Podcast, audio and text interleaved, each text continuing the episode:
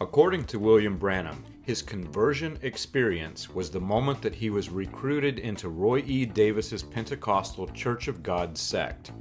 Though different versions of William Branham's stage persona use multiple dates for his time of recruitment, the date that appears to be most accurate is 1928.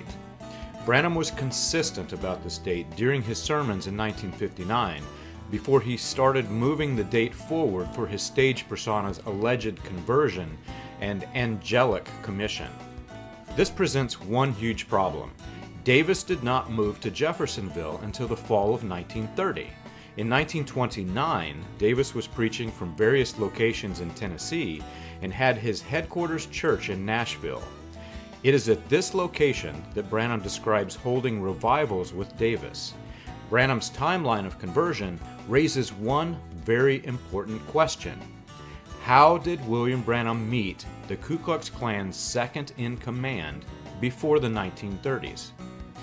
The answer may lie with William Branham's mother, Ella Harvey. According to William Branham, Ella was from Oklahoma, near the Texas border. Before marrying his father Charles, Ella moved into Texas just above Paris. This, according to Branham, is where Charles met Ella. Charles was apparently breaking horses near Paris, and his mother was somehow involved.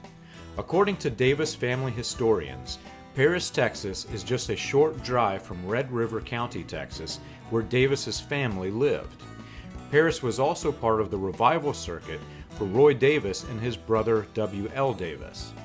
You can learn this and more on william-branham.org.